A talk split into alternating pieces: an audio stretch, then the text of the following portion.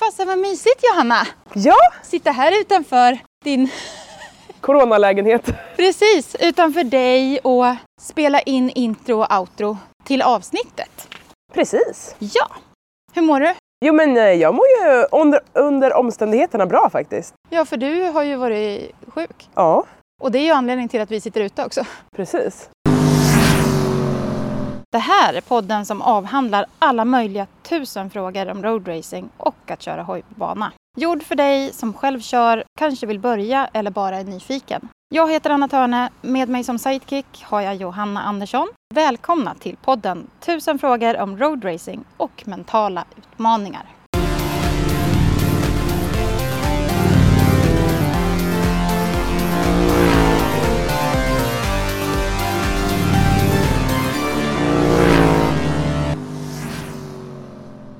Vad ska vi lyssna på idag Johanna? Men idag ska vi få lyssna på en tjej som Ja. kanske kraschar mer än vad hon slutförde sina tävlingar som yngre. Som har jobbat ganska mycket med sina mentala utmaningar. Och hon har heller inte riktigt haft kanske en spikrak roadracing-karriär. Hon har ett namn med stjärnstatus och kan titulera sig som Sveriges snabbaste tjej. Aurore Milton. Hur mår du Aurore? Jag mår bra! Gud vad kul att vara Ja. här. Ja, detsamma. Och så Superkul. fina lokaler. Ja, välkommen till Vadstena. Ja, men precis. Och Klosterhotellet Mm. också. Jag har aldrig varit här. Nej, supermysigt är det. Mm. Nära Mantorp. Precis. Men du jobbar här? Ja, jag jobbar här som eh, restaurangchef. Ja. Mm. Men kommer från Linköping? Ja, från början kom jag från Linköping då, så nu bor jag här och jobbar här. Men eh, kan du inte berätta lite mer om dig själv? Jo, absolut. Jag är 25 år gammal höll jag på att säga, men jag är 26 år gammal. Ja. Eh, fyller till och med 27 i år, herregud. Eh, bor här i Vadstena med min hund Dennis. Eh, jobbar mestadels när jag inte kör motorcykel eller tränar. Eh, älskar att jobba. Älskar att jobba i restaurang och älskar att jobba som sommelier som jag också jobbar som. Så jag jobbar väldigt mycket med viner och sådana saker. Vilket jag brinner för och är ett intresse. Det jag gör utöver är väl egentligen att träna och försöker köra just nu under vintern då. Så mycket enduro som möjligt. Eh, Det var faktiskt någonting jag fick upp ögonen för förra vintern. Och vi måste ju berätta det också att eh, för de som inte vet Mm. så enduro, Det är ju eh, en motocross egentligen då som man kör i skogen på mindre skogsstigar oftast. Så det är mycket lera, inte lika mycket hopp och sådana saker då, utan mer brottas i, eh, i skogen. och du har ju kört roadracing väldigt länge som jag har förstått det. Ja, precis. Det stämmer bra. Eh, Jag har kört roadracing i... I år blir nog elfte året. Jag började 2011, hittade jag någon bild när jag körde mitt första juniorrace på Anderstorp. Eh, Så det är ganska länge. Var, var kommer det här motorcykelintresset ifrån då? Eh, det kommer ifrån, faktiskt så började allting i STCC. Eh, det började med att eh, mina föräldrar har drivit restaurang och de caterade maten till STCCs VIP-tält på den här tiden då. Och då var STCC verkligen stort, alltså det var jag kommer ihåg på Mantorp hade vi typ så här två mattält och massa olika mindre tält med mat och det var kungen kom och, och ja, men det var verkligen mycket folk, alltså mycket Persbrandt och alla möjliga var där liksom.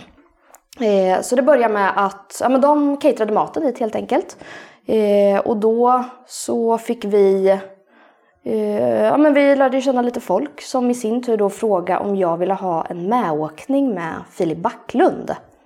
Eh, så jag hade faktiskt, min första motorcykelupplevelse var att jag åker med Filip Backlund på Mantorp Park två varv. Jag tror jag var 13 år. Ja. Eller någonting.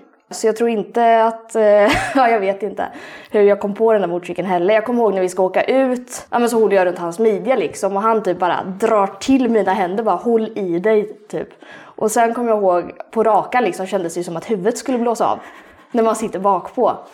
Pappa säger att han skulle ta en bild när vi kom på ja, start och målrakan och då drar han upp det på bakhjulet.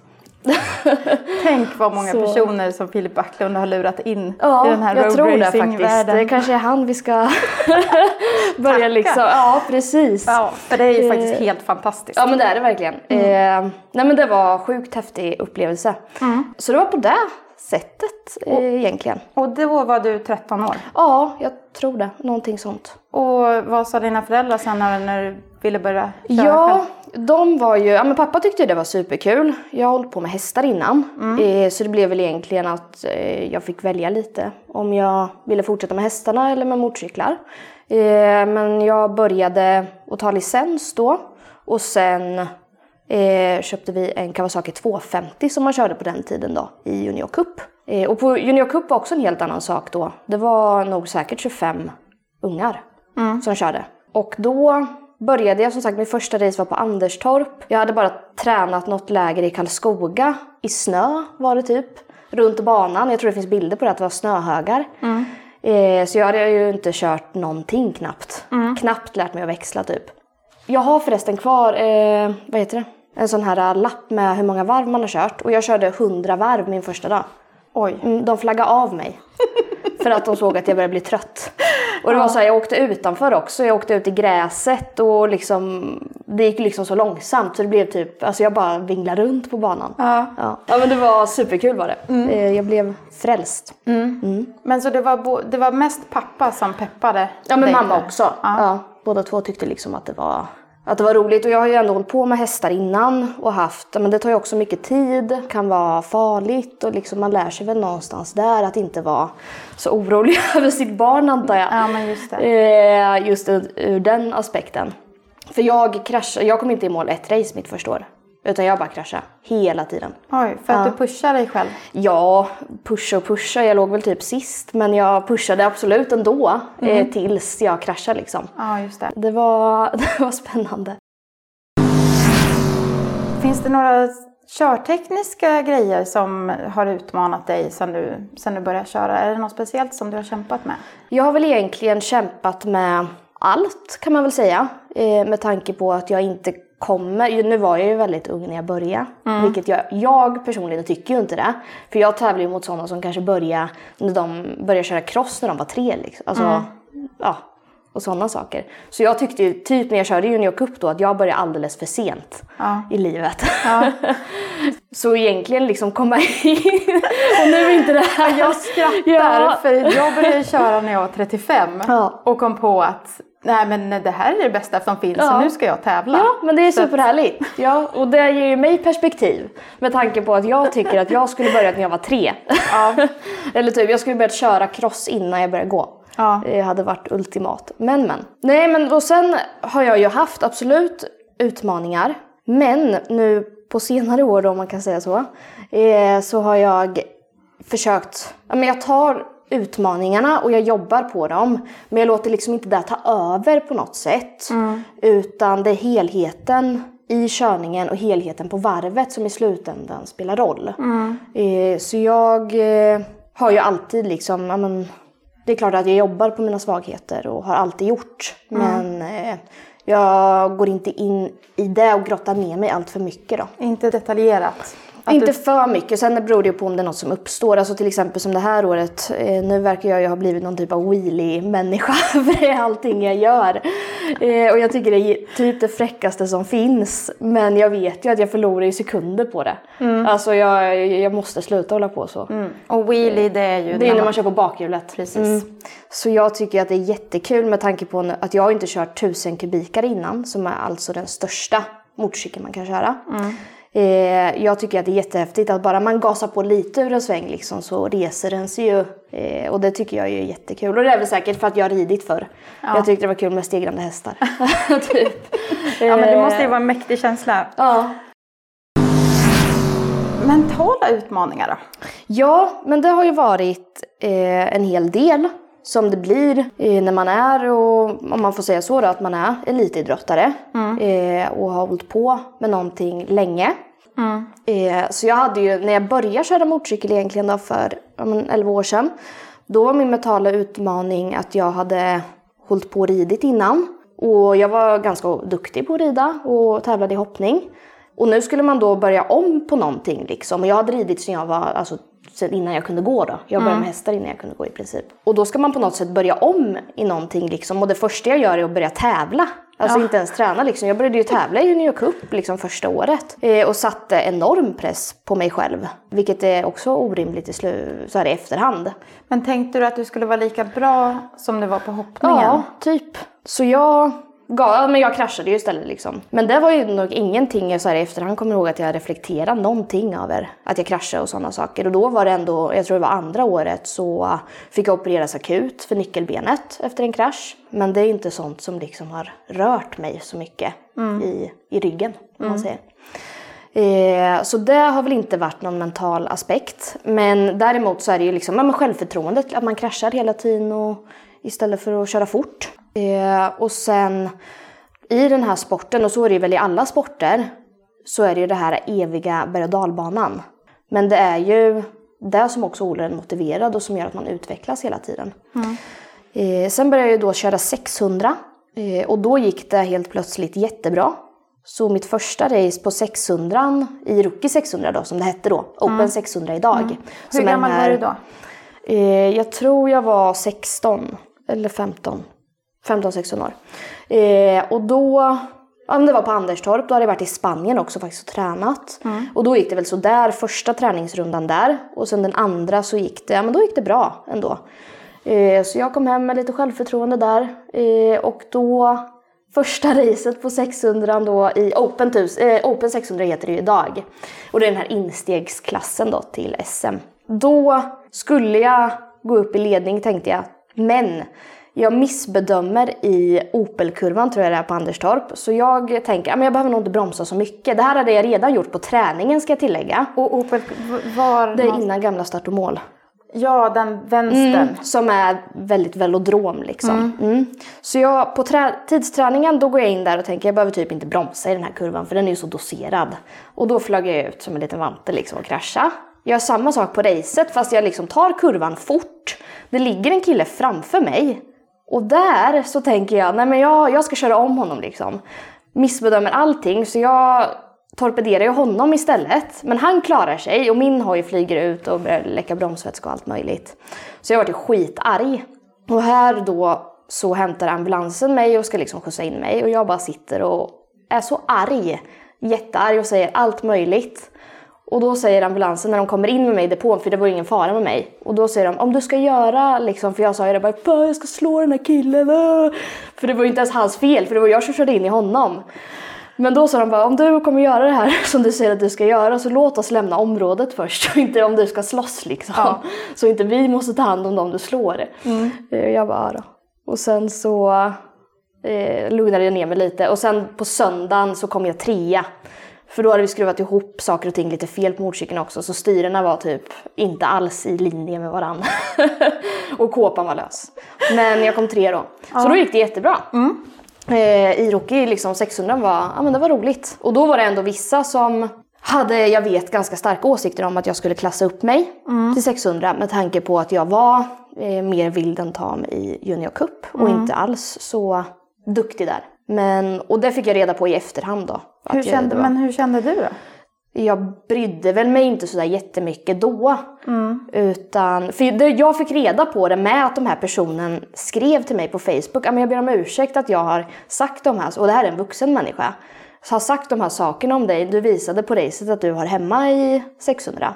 Eh, så då frågade jag pappa bara, alltså det är en som skrev till mig här nu att jag är hemma i 600. Och att han ber så hemskt mycket om ursäkt över alla saker. Eh, och pappa bara, "Ja, men jag vill inte säga någonting så det satt i ditt huvud inför racet liksom. Men, eh, eh, och det var en ja, som ändå liksom har hållit på länge med racing och som är ett ansikte utåt för den egentligen. Men du ville fortsätta utvecklas, Absolut. du ville köra SM. Mm. Eh, och jag, ja men det gick bra den säsongen. Jag kommer inte ihåg vad som hände efter Anderstorp. Men jag tror att jag gjorde en krasch. För jag vet att jag gjorde en krasch när jag körde i Rookie 600.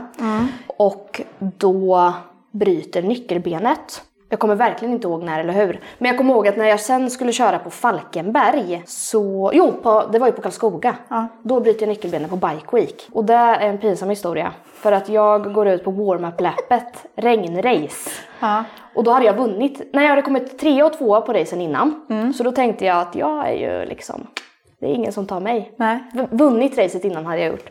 Eh, och jag, och det var, jag hade vunnit mot Sorin Dragos som är en gammal eh, racinglegend kan man väl säga. Han har hållit på och kört superbike länge och sådana saker. Så jag tyckte ju liksom att ja, men jag, jag kan det här, men jag hade ju aldrig kört på regndäck. Så jag går ut på warm-up lap, på regn, in i esset på Karlskoga och där skrotar jag och bryter nyckelbenet för jag skulle göra en omkörning på warm-up lap. Som man gör. Eh, som man gör när man tycker, så du hör ju här med mentala resa att jag hade en period när jag verkligen, när jag verkligen tyckte, eller alltså att jag verkligen hade bra självförtroende också. Ja, och du bara Ehm, körde. Ja, Bokstavligen. Så, ja men absolut. Eh, så jag bryter nyckelbenet då. Mm. Så det var snyggt avslut på Bike Week. Det är ju inte helt ovanligt att bryta saker Nej. när man är på Bike Week. Nej precis. Eh, det gör väl alla. Jag- tror att vi måste förtydliga nu för de som lyssnar Mm. Ja. Mm. att de här krascherna som faktiskt händer, de går ju oftast väldigt bra. Absolut, det måste vi. Det är därför och man, det kanske låter idiotiskt att man sitter och skrattar och flamsar och sådana saker. Det går ofta väldigt bra.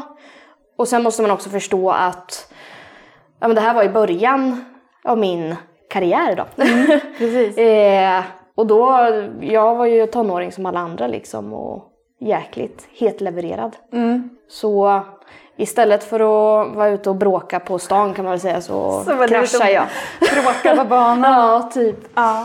ja, men det är superspännande att höra. Alltså det, är, det är kul att prata med dig för att du, eh, du är väldigt öppen Mm. med om vad du har varit med om. Eh, och det låter ju som att din roadracingresa har ju inte varit helt, den är ju inte spikrak. Nej, nej, nej. För efter de här, äh, eller i slutet egentligen när jag körde i Rookie 600, ja men då gick det lite si och så. Men sen till säsongen efter då så skulle jag klassa upp mig till Superstock som är då SM-klassificerad och då var det, ja men liksom, på den tiden var Superstock 600 den bästa tävlingen, alltså den bästa klassen. Det var vad Superbike är idag. Det var kungaklassen. Och då skulle jag ut och köra. Och då var det samma sak där, att jag kände men jag la väldigt stor press på mig själv. Eh, då hade vi köpt en ny Suzuki 600. Vi kompletterade till och med senare på säsongen med ännu en motorcykel. Så jag hade liksom två motorcyklar, jag hade bra team liksom och ja, men, alla förutsättningar egentligen. Och då lägger eller då la jag press på mig själv. Eh, vilket också egentligen är ganska orimligt så här i efterhand, men det gjorde jag. Vilket gör att ja, men jag låg i mitten på startfältet, ungefär topp 10, vilket jag aldrig var nöjd över. Utan eh, jag var väldigt hård mot mig själv under den här tiden. Vilket gör att det liksom till sist blir inte roligt om man bara liksom en hel säsong ska gå och bara, ja men Var missnöjd över Ja, att var man inte är missnöjd. bäst. Ja, precis. Istället för att försöka... Det är klart att man inte ska vara nöjd om... Jag är inte nöjd om jag inte är bäst. Men man får liksom ha lite filter på det. Eh, för annars, blir inte, annars går det inte att bli bäst. Men skulle du säga att det här var din drivkraft också till att du tävlade? Ja, det, och det har det alltid varit. För att jag har alltid innerst inne älskat att tävla. Men under den här tiden så blev det väldigt stor prestationsångest. Som höll i sig ja, men, de efterföljande åren tills jag tog mitt uppehåll. Jag kommer ihåg att jag var med i det här Topp och Talang som Svemo hade. Och vi var uppe på Bosön med mycket mentala coacher och sådana saker. Och då var det en idrottspsykolog. Och då sa jag till henne att ibland innan race kunde jag nästan hoppas, ja men typ Alltså det var nästan att jag kunde tänka, tänk om det skulle bli jordbävning eller någonting och det inte blev något race. Alltså så här, för att jag hade sån... Alltså det var kanske 60% att jag inte ville och 40% att jag ville. För att jag hade den här äh, nervositeten och prestationsångesten äh, liksom. Eh, men den, alltså jag kämpade ju med det hela tiden men jag tog väl inte tag i det just. Och sen så gick det ju bra även i Superstock 600. Jag kom ju på pallen eh, och jag låg i toppen där verkligen. Och det var väl de bästa resultaten jag gjort i min karriär under den här tiden. För som jag har förstått det så tog du ett uppehåll på tre säsonger. Mm. Var det innan de tre säsongerna, var det då du började reflektera och tänka på Ja, det gick jättebra i Superstock. Säsongen efter så började jag krascha jättemycket. Alltså efter den här säsongen när jag hade kommit på pallen och liksom det gick superbra. Eh, Sen började jag krascha och eh, ja, men ingenting gick bra. Jag bytte märke, jag köpte en Yamaha och den kraschade jag också på. Och sen så sköt jag motorn och sen bara någonstans då så bara nej, men herregud typ. Så då avs- och det var på Anderstorp jag sköt motorn så då var det inte mer kört den säsongen.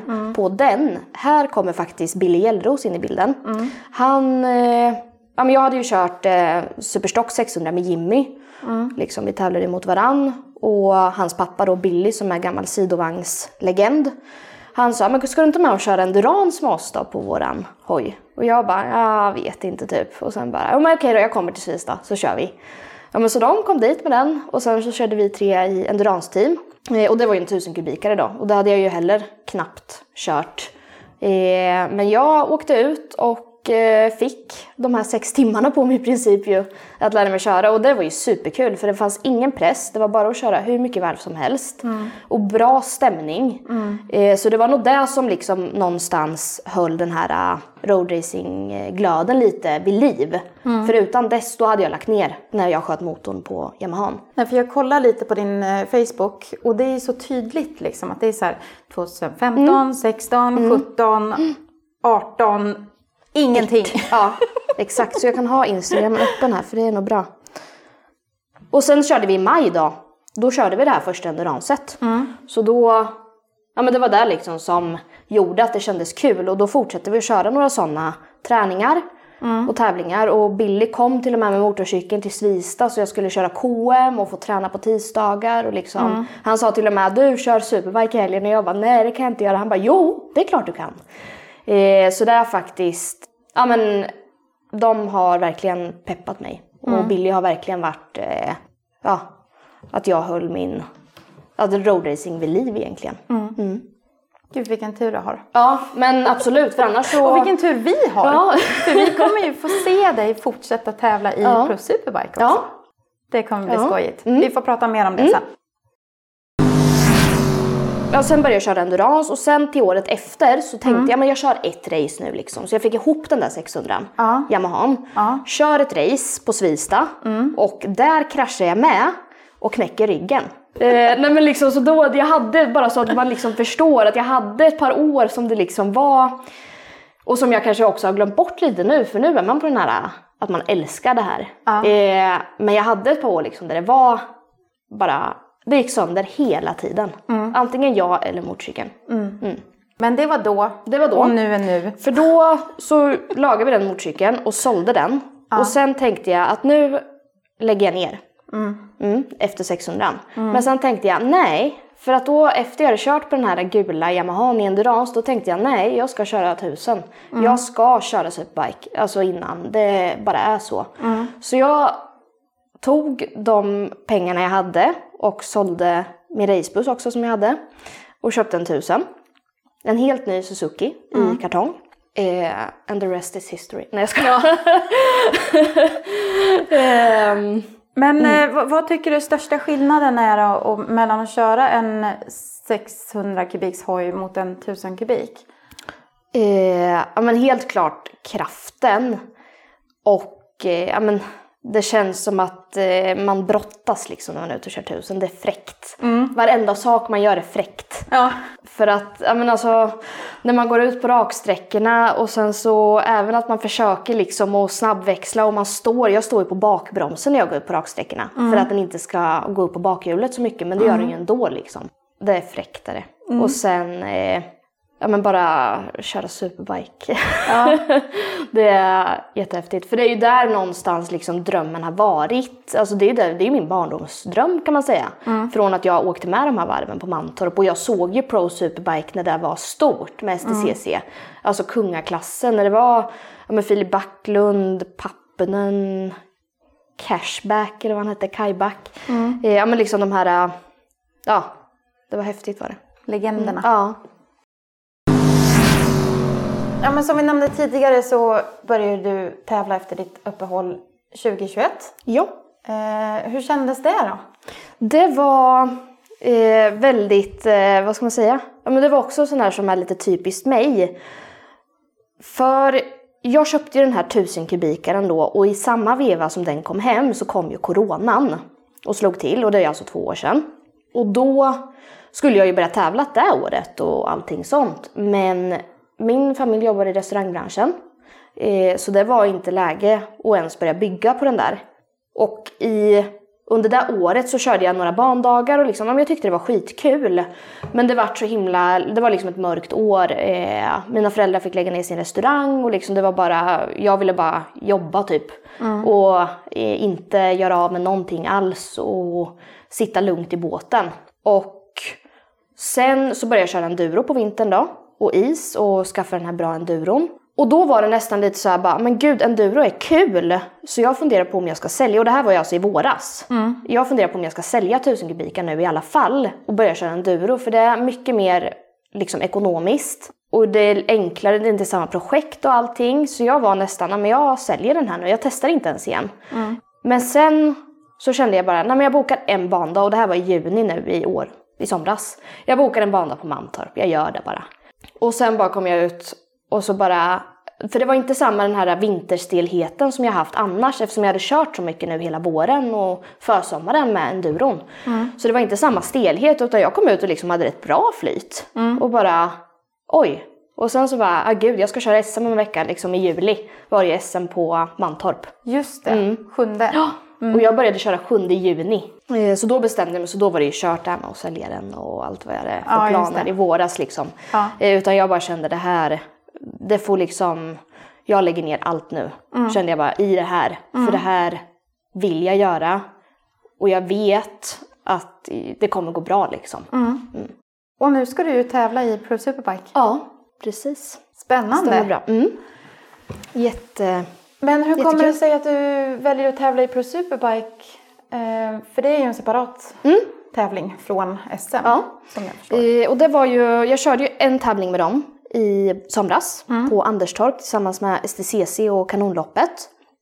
Och det är ju, ja men det är ju som jag minns det från förr. Eh, liksom med alla de här häftiga tälten och det är ja, men liksom snyggt och ordning och det är verkligen en riktig motorsportstävling. Eh, och det är en publik och man showar och ja, men när man kommer in liksom, det är massa folk som kommer fram och man får prata och ta bilder och liksom, ja men det här som är kul. Eh, verkligen som är kul runt om.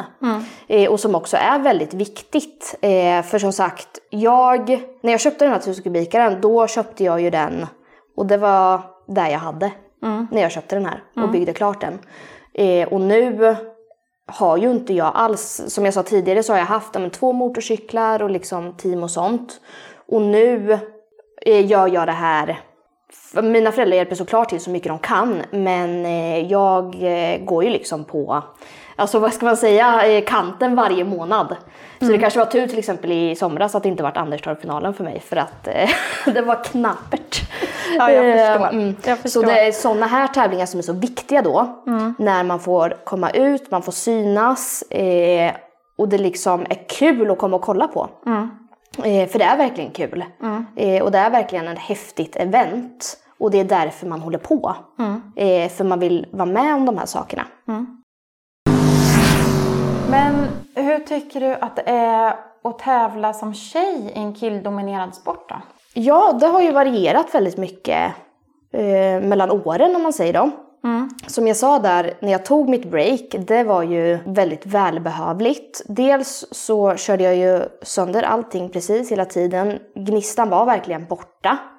Eh, och sen liksom när man har vuxit upp med det här eh, så blir det, ja, men det blir en väldigt speciell situation.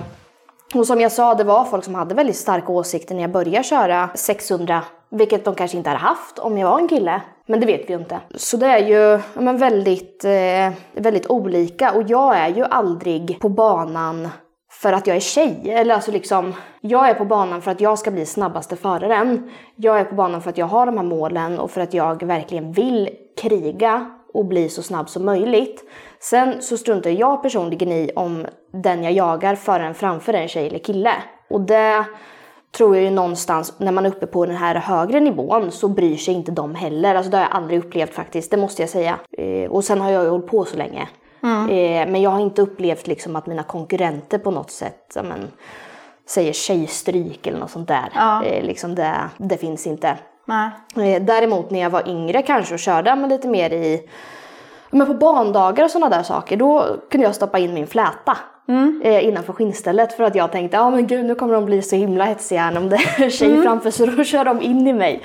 För det har jag också gjort. Ja. Stoppat in Ja. tofsen innanför skinnstället för att jag upplever att personer kör om mig på, ett märk- Ja. på märkliga sätt när de ser flätan eller tofsen Ja. hänga ut från hjälmen. Men jag tror att den hetsen, den upplever jag finns lite mer Eh, ja, men kanske typ om man har varit på någon stort banevent i Spanien där det är 130 förare, varav 100 inte har varit på bana förut. Och alla ska gå in i samma kurva samtidigt. Alltså den hetsen kan absolut finnas där.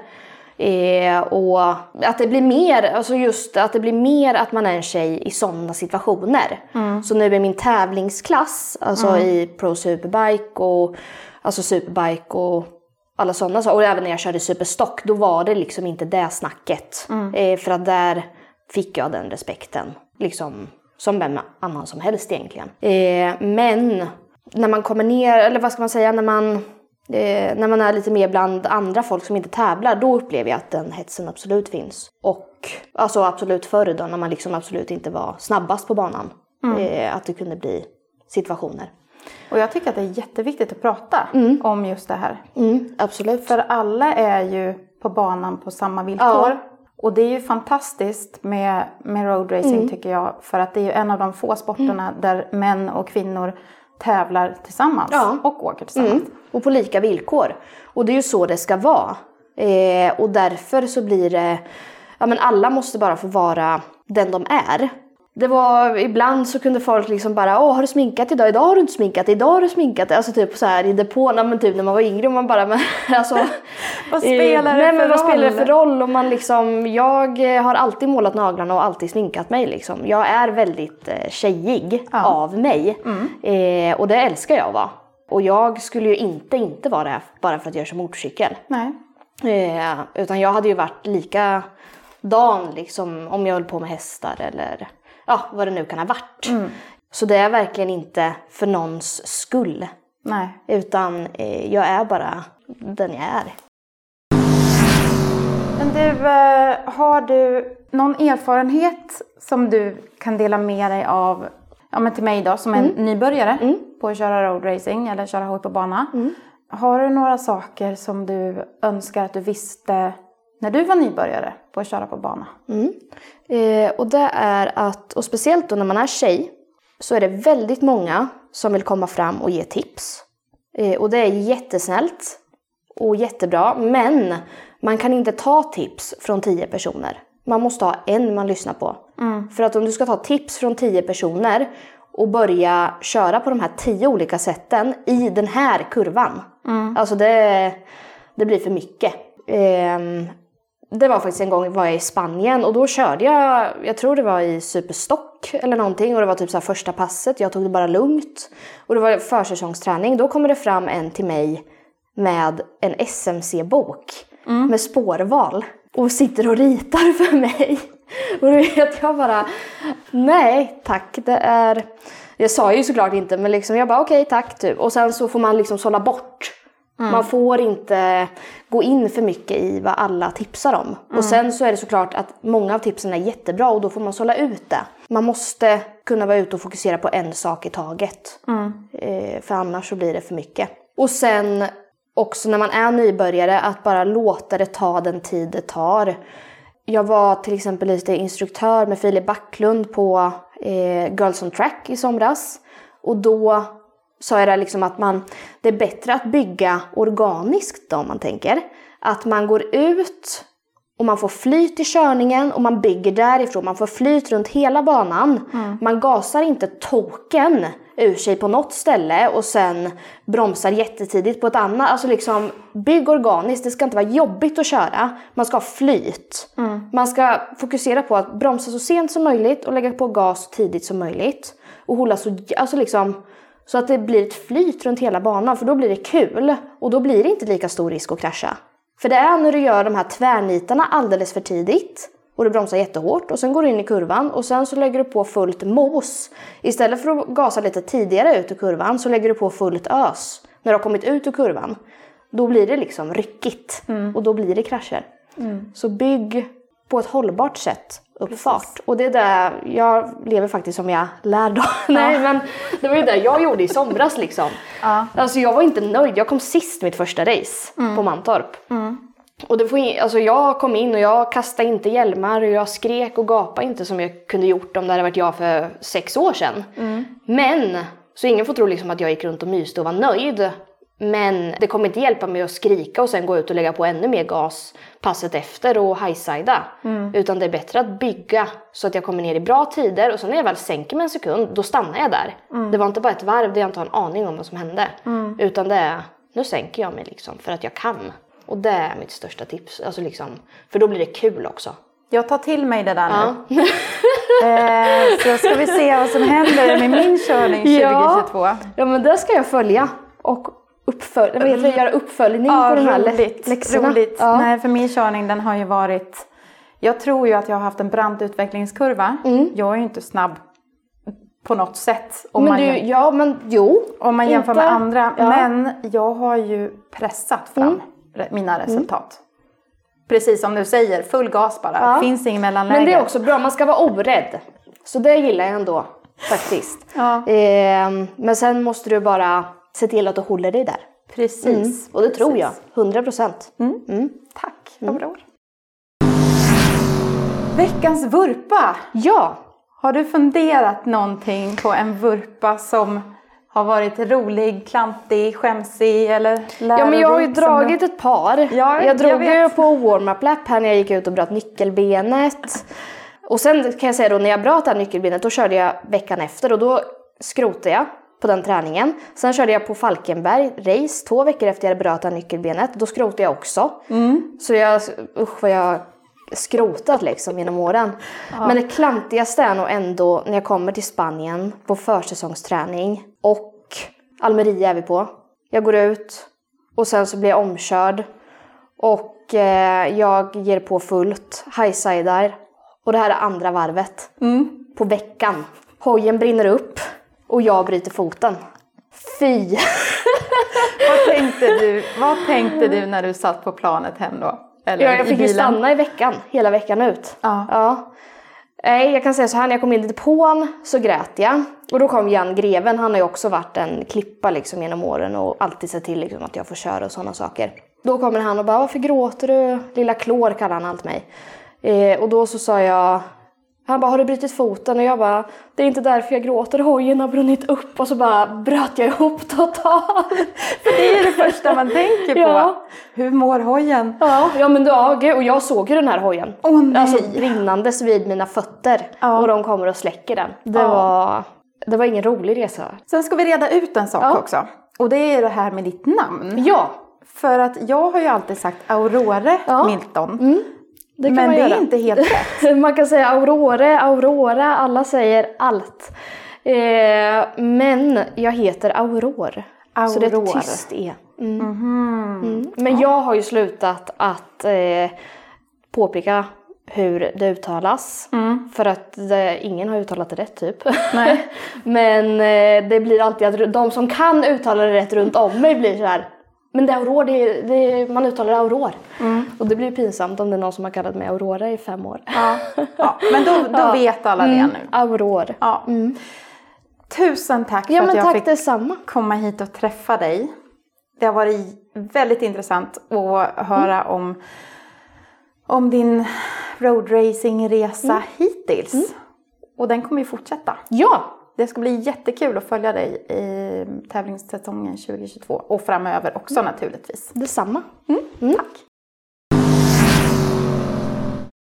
Det var så himla kul att träffa Aurore och prata med henne. För hon har ju så mycket erfarenhet av att köra hoj på bana Ja, och hon har varit tävla. med länge. Ja, Alltså verkligen. ja. Vad tar du med dig från intervjun med henne? Nej, men jag tänker lite kring det hon pratade om, det här med utmaningar. Att inte låta dem ta över för mycket. Och att man liksom fokuserar för mycket på detaljnivå. Mm. Det är något som jag tänker att jag absolut tar med mig. Att man ska se körningen som en helhet. Ja, precis. Organisk. Och sen var det en annan sak som jag tänker är väldigt bra, som jag vet andra också pratat om, det är att inte ta hjälp av för många. Och det här vet jag att det är en sån sak som jag faktiskt försöker fokusera på själv när jag kör. Kör jag en truck day eller en eh, trafiksäkerhetsövning så håller jag mig till en person. Jag går till en person den dagen och ber om råd. För annars så tror jag det blir bara tokigt. Mm. Och så får man hitta sin egen väg i det eh, och ta, liksom, ta de råden man kan. Och sen också hitta en instruktör som passar en själv. Ja men precis. För det är ju inte, även om all, många instruktörer har lika erfarenhet, lär ut samma saker, så har ju instruktörer olika lär, utlärningsstilar.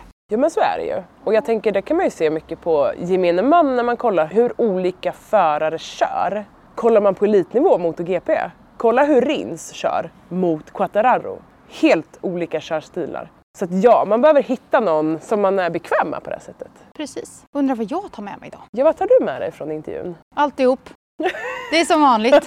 Gott och blandat på sig.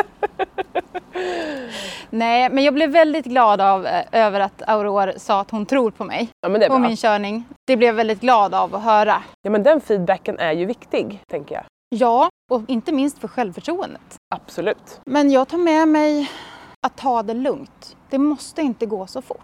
Måste inte ha bråttom med att bli snabb. Man får skynda långsamt. Det sa ju du till mig förra sommaren. Tänk på, skynda långsamt. Ja, det var bra tänkte jag. Det sa Anna. Och så låg hon i sandfållan. Jag tycker inte vi ska prata om mina krascher något mer. Folk kommer tröttna. Nej, men det är ju roligt att höra om Arosh resa och hennes krascher och hur hon har kommit tillbaka till att börja tävla igen. Det är väldigt starkt. Hon har ju haft väldigt mycket mentala utmaningar. eh, Så det är jättefascinerande faktiskt. Mm. Det ska bli kul att se henne tävla i sommar. Verkligen. Jättekul. I nästa avsnitt så kommer vi att intervjua varandra. Ja! För vi har ju faktiskt inte presenterat oss i den här podden. Nej, det har vi faktiskt inte. Och vad vi har för bakgrund till roadracing. Hur det kommer sig att vi hamnar här på banan. För vi har ju helt olika vägar till bankörningen och roadracing. Så det berättar vi om i nästa avsnitt. Det blir jättekul. Och nu regnar det jättemycket. Jag känner det. Dags att runda av. Det gör vi. Tack så mycket för idag Johanna. Tack själv. Ni som lyssnar, tack för att ni lyssnar på podden. Vi hörs i nästa avsnitt. Ha det så himla bra! Puss och kram!